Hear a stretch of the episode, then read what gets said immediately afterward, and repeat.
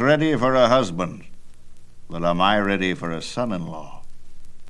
I dislike the idea and always have. A son in law will be a younger man waiting for me to die so he can take the throne. Perhaps he will even try to hasten that sad event. Such things are not unknown. I loathe the idea of a son in law, but she is ready for a husband. And princesses must not be spinsters. Hmm. A grave decision. I shall consult the oracle. He sent to the oracle at Delphi, and the messenger returned with this prophecy Your daughter will bear a son who will one day kill you. Acrisius had the messenger beheaded for bringing bad news and retired to his throne room to continue his brooding. The auguries of the Pythoness are supposed to be immutable, he said to himself. But are they? How can they be? What if I were to slay my daughter now while she is still childless? How then could she have a son to kill me? Hmm? hmm. But must I kill her to keep her childless? Is it not sufficient to forbid her male company all her days? Will I not be accomplishing the same purpose without calling upon my head the vengeance of the gods? Yes, that is a much better plan. Thereupon, he shut the beautiful young girl in a brass tower, which he had specially built with no doors and only one window, a slit too narrow for a child to put an arm through. The tower was surrounded by a high, spiked wall patrolled by armed sentries and savage dogs. Here Acrisius locked his daughter away, and so murderous was his temper in those days that no one dared ask him what had become of the laughing young girl. Acrisius stayed away from the tower and waited for someone to bring him word that his daughter had died. But the news he was waiting for did not come, and he wondered what was keeping her alive. How could a girl like that, a princess used to hunting, swimming, and running free on the hillsides, a girl who had never had her wishes crossed in her life, how could she stand this imprisonment? He rode past the brass tower which glittered in the hot sunlight. The brass helmets of the sentries glittered, as did the brass collars on the necks of the huge dogs. As he rode past, he tried to see through the slit, tried to glimpse her face looking out but the brass glitter was so bright he could not see. The king took to watching the tower from his own castle wall, but the tower was far away across a valley on the slope of a hill. The tower was only a splinter of light, but it seemed to glow more and more hotly until it hurt his eyes. One night he could not sleep, so he went out on his castle wall in the night wind and looked out across the valley. It was a black night, no moon, no stars. The hill was only a thicker darkness. Then, suddenly, as if a torch were lighted, the tower burned clear, shining as brightly as if it were day instead of night. But the tower was lit from the inside now, the brass walls flaring more whitely like silver, casting a dim radiance over the valley and throwing the giant shadows of trees past the hill. Amazed and fearful, Acrisius summoned his soldiers, leaped on his horse, and rode to the tower. As they galloped toward it, the light died, and the burning tower subsided into the hillside. He led his soldiers up to the black wall. The dogs were howling. The sentries recognized the king and opened the gate. He galloped through and rode up to the slit window. Then, through the snarling of the hounds and the clatter of weapons, he heard another sound, sudden as an arrow the sound of a baby crying. The brass tower had no doors, having been built with no doors. So now Acrisius bade his soldiers take sledges and batter the brass walls. When the wall was breached, the king stepped through and entered his daughter's cell. There, in the torchlight, he saw her sitting on a bench nursing a baby. She looked up at him and, smiling secretly, said, I have named him Avenger. The word for avenger in Greek is Perseus. The king's first thought was to kill mother and child, but he had a second thought. She must be under special protection. Of Apollo himself, perhaps, master of the Delphic oracle, who does not wish his prophecies thwarted. I can die but once, true enough. But if she is being protected by the gods and I kill her, then they will torture me through eternity. Well, we shall test the quality of her protectors. Acrisius ordered that Danae and the baby be taken from the prison and put in a wooden boat without sails, without oars, and without food or water. Yes, he said to himself, we shall test the drift of events. If she is under divine patronage, the ship will be guided safely to harbor. If, on the other hand, it runs into misfortune, then obviously she is not being protected by the gods, and the accident of her death will bring upon me no high reprisal. Yes, I like this idea. Thereupon the princess and her infant son were set adrift in an empty skiff without sails and without oars. Acrisius returned to his castle and went to sleep. Danae sat up straight in the boat and tasted the night wind as it sang past her face and whipped her hair about her shoulders. The baby laughed for joy and reached his hands to catch the glittering points of the waves. All night they drifted, and the next day and the next night. A light rain fell, giving them water to drink, and a gull dropped a fish right into the boat, giving them food. On the second morning, Danae saw that they had drifted into the lee of an island. Fishing boats stood off the shore, and fishermen were casting their nets. She shouted. One of the slender boats sailed toward them. The fisherman was a huge, bearded fellow named Dictys, who took them on board and put them ashore. He was amazed by the beauty of the girl and by the impudence of the baby, who pulled boldly at his beard and gurgled, but did not cry. Dictys took mother and child to King Polydectes of the island of Seriphus. Polydectes too was amazed at the beauty of the young woman. He called her daughter and offered her the hospitality of the island, a house to live in and servants to wait upon her, and paid Dictys the value of a month's catch for the prize he had drawn from the sea. Perseus grew to be a strong, fearless lad. He loved to run, to swim, to hunt, to fight with the other boys. At night, lying near the fire, he loved to hear his mother tell stories that made his brain flame with excitement. Stories of the gods, of heroes, of monsters, of battles, of transformations, and of strange loves. She told him about the three sisters called the Gorgons, who were very tall and beautiful, with long golden hair and golden wings. She told of how the youngest and most beautiful, named Medusa, flew into one of Athena's temples to meet with Poseidon, risen secretly from the sea. Athena, learning of this, became enraged and wove a spell upon her loom. And Poseidon, below, awakened to find that he was holding a monster in his arms. Medusa's eyes bulged as if someone were strangling her, and a swollen, blackened tongue forced her mouth open, showing the yellow fangs of her teeth. Her fingers and toes were brass claws, and worst of all, each golden hair was now a live, hissing snake. Poseidon roared with fury, cast her aside, and dived into the sea. Medusa spread her wings and flew away, weeping to find her sisters. She was so horrible to look upon that everyone who saw her face was turned to stone.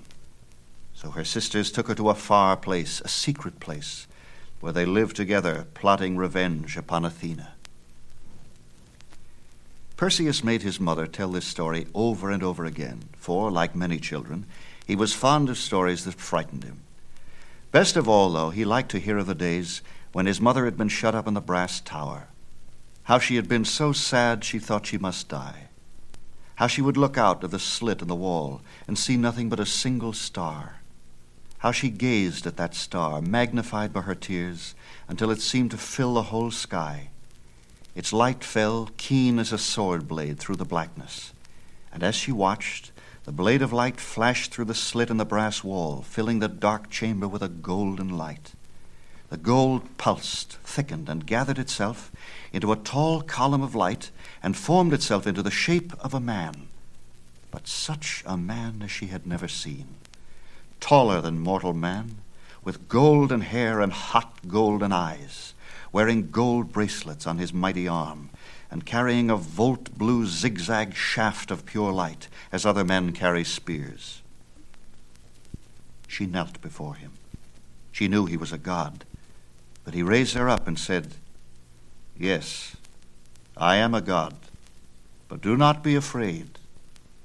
I come as a man.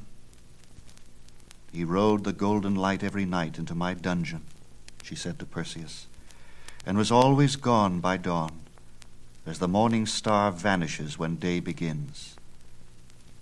And was he my father? asked Perseus. He was your father. And some day he will return to me, I know. That is why I must not take another husband. For how can I love an ordinary man, remembering him?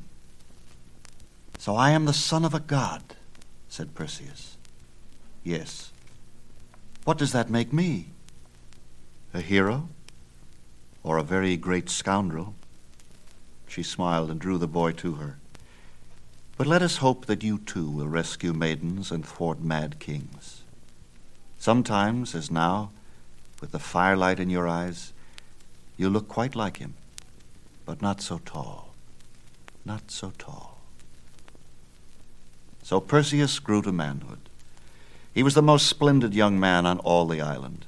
He could outrace, outswim, outclimb, outfight any other lad on Seriphus. But he raged at the peacefulness of the times because he wished to try himself in battle. Now there was one who had watched Perseus grow with great displeasure. King Polydectes, long in love with the beautiful Danae, was very eager to get rid of her fierce young son, so that he might compel her to marry him. He was a sly one, Polydectes, sly and patient and very cruel in his quiet way and he made a skilful plan to rid himself of Perseus. He spread the news he was to marry a princess of another island, and invited all the young men of Seriphus to the palace. There he asked them, as was the custom, for gifts which he would bring to the bride. What she loves above all else is a fine horse, he told the young men, and I have promised her fifty splendid stallions. Will each of you select the best of his herd? All the young nobles promised, except Perseus, for he had nothing of his own, living as he did on the bounty of the king. Well, Perseus, said Polydectes, I hear nothing but silence from you. What gift will you bring? What do you offer your king and your host? who has been so generous with you and your dear mother over the years. Polydectes had studied Perseus well and felt sure that the boy's flaming pride would lead him to some rash offer. That was the whole point of his pretended marriage and the gathering at the palace. I do not wish to embarrass you, Perseus, he said. I know that you do not have the resources of these other young men. But surely I can expect a token gift. A rabbit you might snare, perhaps, or a fish you might catch. O king, cried Perseus, O host and benefactor, I owe you too much gratitude to repay you with the common gift of a horse. I shall bring you the head of Medusa. The throne room rang with laughter, but Polydectes' face was grave. You choose to jest, he said. This is not courteous for a guest of such long standing. I do not jest, cried Perseus. Promises are sacred to me. I will bring you the head of Medusa, or you can take my own. This is a pact of blood, Polydectes. Perseus turned and strode out of the throne room. He went to a cliff overlooking the sea, and stretching his arms to the sky, said, O unknown father on Olympus, Zeus or Apollo or Ares, or whoever you may be who visited my mother in a shower of gold, grant your son one boon. Not the head of Medusa, as I shall win that for myself, but I need to know where she is and how to get there. Please help me. He dropped his arms and stared at the blank sky, which seemed more blue and more empty than ever before. Good day, brother, he heard a voice say. He whirled around. There stood a magnificent creature with a round hat, a laughing face, a jaunty beard, winged sandals, and a golden staff entwined with serpents. Perseus knew that it was the god Hermes, and that he should fall on his knees. But his knees would not bend, so he bowed instead. Our father Zeus is away on one of his trips, said Hermes. But in his absence, I do some of his business. So I am here to serve you. Uh, what is all this now about the head of Medusa? Perseus told him of the rash promise he had made to Polydectes. Hmm. Rash indeed, murmured Hermes. Foolhardy, in fact. It's a family trait, I suppose. God's seed and human make a strange mixture. A ferment in the blood leads to great exploits or great folly. But folly itself can be the seed of exploit. Let us see what we can do. I need, uh, uh, please, allow me to tell you what you need. First of all, I must tell you that Sister Athena takes a special interest in your case. She is responsible for Medusa's petrifying aspect, you know, and is the sworn enemy of the Gorgon sisters. Uh, she sends you these. Hermes reached into his pouch and pulled out a pair of talaria, silver winged sandals like those he himself wore. She is not only a potent spinster, he said, but she cobbles magically too. She made me my winged shoes, and now she's made you a pair. With these you can fly more swiftly than an eagle. Now listen, and I will tell you what to do. Set out today. Fly north. Search until you find the Grey Sisters. When you find them, you must force them to tell you where you can find the nymphs of the West. No one else can tell you. These nymphs have in their keeping certain pieces of equipment which you will need to kill Medusa. Without these implements, you must fail. Uh, uh, come, come down, Perseus. How can I speak to you when you're up there? Come down. You can practice later. Perseus laughed with joy, turned a somersault in the air, then hovered above Hermes' head, ankle wings whirring like the wings of a hummingbird. I heard you, he cried. I heard you. Grey sisters, nymphs of the west, their secrets will be my weapons. Thank you, dear brother. Thank you, Hermes. Thank Athena for me. Farewell. He turned so that the setting sun was on his left hand and sped away, shouting, I can fly! I can fly! Gulls screamed, amazed at the tall thing which flew but did not fish. Falcons stooped for a closer look, then flew away. And Perseus flashed over the sea to where the land began again, a fair, rich land. He flew over fields of wheat and groves of olive trees herds of sheep and cows, tiny villages, and white cities. The land became wilder, and mountains stood up with only a few poor villages clinging to their sides. Behind the first mountains were taller crags, topped with snow, the first snow Perseus had ever seen.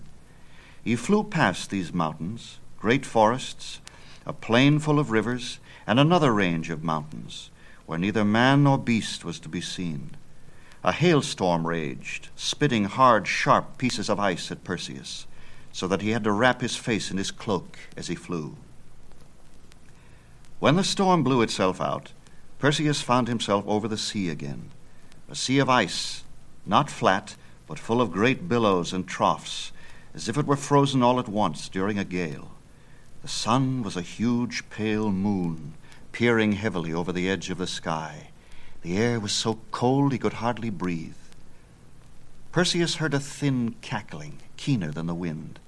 He dipped and saw three hunched creatures. Thereupon he raised his arms, pointed his toes, and plunged to earth feet first, landing among the three gray sisters. Three hags they were, very long and lean. They had been born old, countless years before time began, and had grown older every day since. They had gray hair, never cut, so long it fell to the ground and dragged behind them as they walked. Their skin was gray. They wore no clothes, just their long gray hair. And their skin was tough and wrinkled as an alligator's. Their bare feet were like leather claws. They sat in a close circle, scolding and jabbering and tittering. They kept snatching at each other's hands. And then Perseus saw that they had but a single eye and a single tooth for the three of them. They quarreled constantly, snatching the eye and tooth away from each other. Give me the eye! cried one. I want to see. My turn to see. Give me the tooth. Then you can see me. See me. You will see me smiling. I want the tooth for biting. If you take the tooth, then I must have the eye. And what will I have? Eye, eye, eye. Swiftly Perseus stepped among them, shuddering as his hand touched their withered claws. Swiftly he seized the tooth and eye and stepped back. Where's the tooth? Give me the tooth.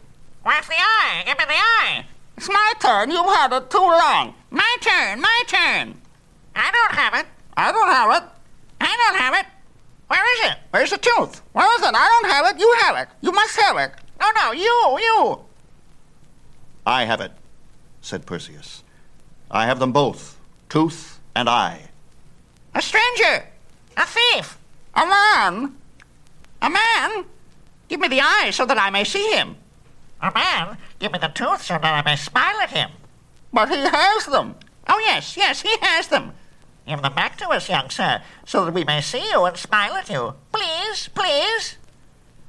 I have your tooth and your eye, said Perseus, and I will return them to you only in exchange for your secret. Secret? What secret? Where do I find the nymphs of the West? Oh, oh, that's secret. No, no, we may not tell. Now it's a secret within a secret, and they are for keeping, not for telling. We dare not tell. It's a Gorgon secret. They will rip us to pieces if we tell. You belong to the immortals and cannot die, said Perseus. So you will crouch here through the ages with no tooth in your mouth, no eye for your head. And while you may do without smiling or without chewing, you will soon be wanting your eye. Oh, yes. Think how long and dark the moments are for two of you when the third sister has the eye. Think of your darkness now. Think of the torment of hearing a voice and not being able to see who is speaking. And it has only been a few minutes. Think then of those minutes stretching into hours, and the hours into days, and the days into months, and the months into years. Dark years, endless, boring, heavy, dark years, with mind and memory growing emptier and emptier. Give us the eye, the eye. Keep the tooth and give us the eye. There is a little jelly in my hand. It lies between my thumb and forefinger. Just a bit of pressure, a bit more, and it will be crushed, useless, unable to see. I am impatient. I must have the secret. I must know where to find the nymphs of the West. The secret, quickly, my finger is pressing my thumb. The jelly trembles. Can you not feel the pain in your empty sockets? Ah! Stop! Do not crush it. No, we will tell. We will tell. We will tell. Quickly, then. And speaking together swiftly, sobbing and tittering and sighing, they told him how to find the nymphs of the West, who alone could give him what he needed to overcome Medusa. Now, who were these nymphs, and why were they the guardians of this secret? Ages passed when Hera married Zeus, Mother Earth gave her as a wedding present a tree that bore golden apples.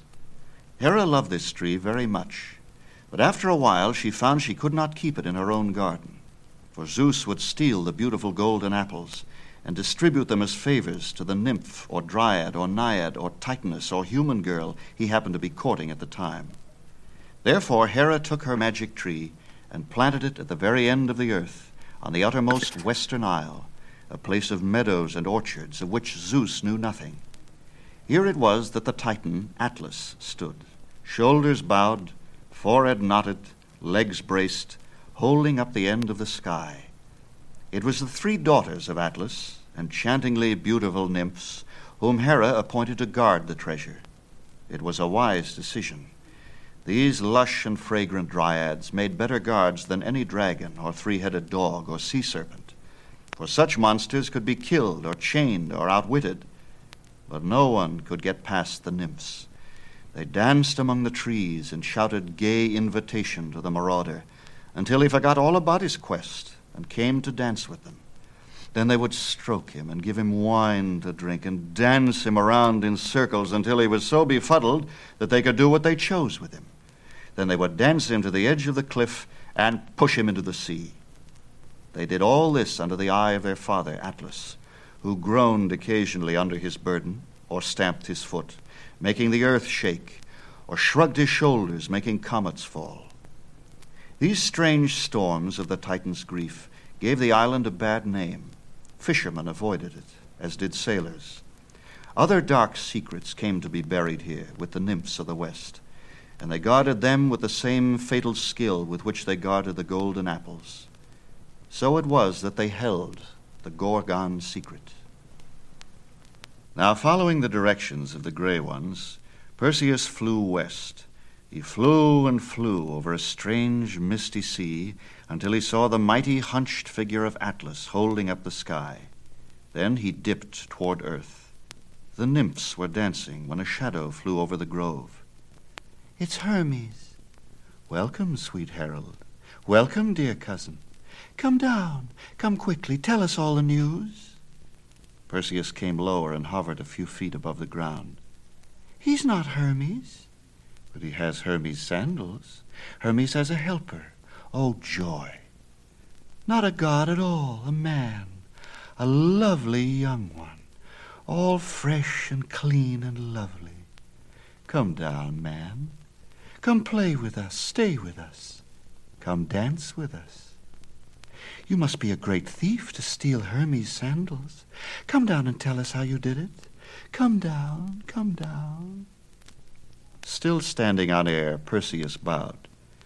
Nothing would give me greater pleasure than to dance with you and tell you stories, but I have a promise to keep first. A promise to keep, weapons to get, an enemy to kill. Oh, you foolish men, with your ridiculous quests your oaths and enemies and impossible voyages? When will you learn to eat the fruit and spit out the pits and sleep without dreaming in the arms of your beloved? Have you ever slept in a woman's arms, sweet young sir? My mother's. Your mother's. Hmm. Good for a start, but not enough. Not enough. Come kiss us, lad. We need kissing. It has been a dry summer. I cannot kiss you now, said Perseus. Even up here I I smell your apple blossom scent and grow bewildered and, and almost forget who I am. What then if I were to come close and touch your apple ruddy skin and drink your cider breath? I I would grow drunk as bees among honeysuckle, lose my sting and forget my oath. Please help me, nymphs. Do not bewilder me. Come down. Stop this talking and come down. Forget your quest. We'll give you something better. Come down. Look, you lovelies, said Perseus. My father was Zeus, who wooed my mother as a shaft of fire, a fountain of light. My birth was strange, and the auguries thereof. Deeds are my destiny, adventure my profession, and fighting my pleasure. Unless I fight and win, I am no good for love either. Have you ever seen a rooster after he is beaten in a fight? His comb sags, he is unfit for love. He disappoints his hens. Tell me your secret. Give me what I need to fight Medusa. Tell me where to find her, and I will go there. By the gods, I will come back with her head in my pouch. Then, then, then I will be fit for you, beautiful ones. I will come back and tell you the tale of my battle and other tales too, and dance with you and do your pleasure. He speaks well, sisters. He must be the son of a god. He is our cousin, then. We owe him loyalty. The Gorgons are our cousins, too, but so ugly. So ugly and so foul. I prefer this handsome new cousin. Yes, I like this one. This flyer with his bright yodel and silver spurs. He will keep his promise, I know. He will come back and tread his checks most nobly. Let us tell him quickly. The sooner we tell, the sooner he will go, and the sooner he will return. I smell rain on the wind. With any luck, the clouds will come and hide the eyes of Father Atlas, so he cannot see us dance with the stranger and grow jealous. Quickly, then. They ran to Perseus, and seizing his ankles, pulled him down and clung to him, kissing and whispering. He grew dizzy with their apple fragrance and the touch of their smooth hands and the taste of their lips. But they were not trying to befuddle him now, only to touch him, because they were unable to reveal anything to anyone they could not touch. And when he put their whisperings and murmurings together, he learned what he had to know about where the Gorgons dwelt and how to find Medusa. Then they pulled him to a huge tree whose twisted roots stood half out of the ground. They searched among these roots and gave him three things a shield of polished bronze, bright as a mirror. And he was told that he must never look at Medusa herself, but only at her reflection in the shield. A sword, sickle shaped, slender and bright as the new moon. And lastly, a cap of darkness. When he put it on, he disappeared altogether. And they had to grope about to catch him and to extract three kisses each for the three gifts. He took off his cap of darkness and rose a bit in the air, gleaming with happiness. Thank you, sweet nymphs. Thank you, beautiful cousins. With these gifts I cannot fail. Will you keep your promise? Will you come back and tell us your story? Will you come back to dance and play? Will you come back another day? Farewell, farewell, cried Perseus. He rose to the top of the trees smiled at the sight of Hera's golden apple shining among the leaves, and resolved to steal one when he came back to take home to his mother. Then he soared away past Atlas's angry face, scowling back at him. He flashed past the mighty shoulder of the Titan and flew northward again, following the outer rim of the earth.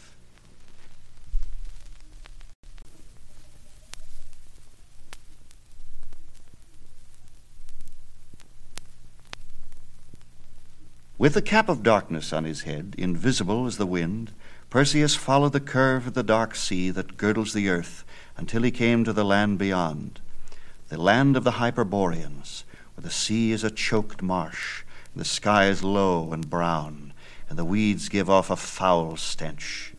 Here, he had been told, was where the Gorgons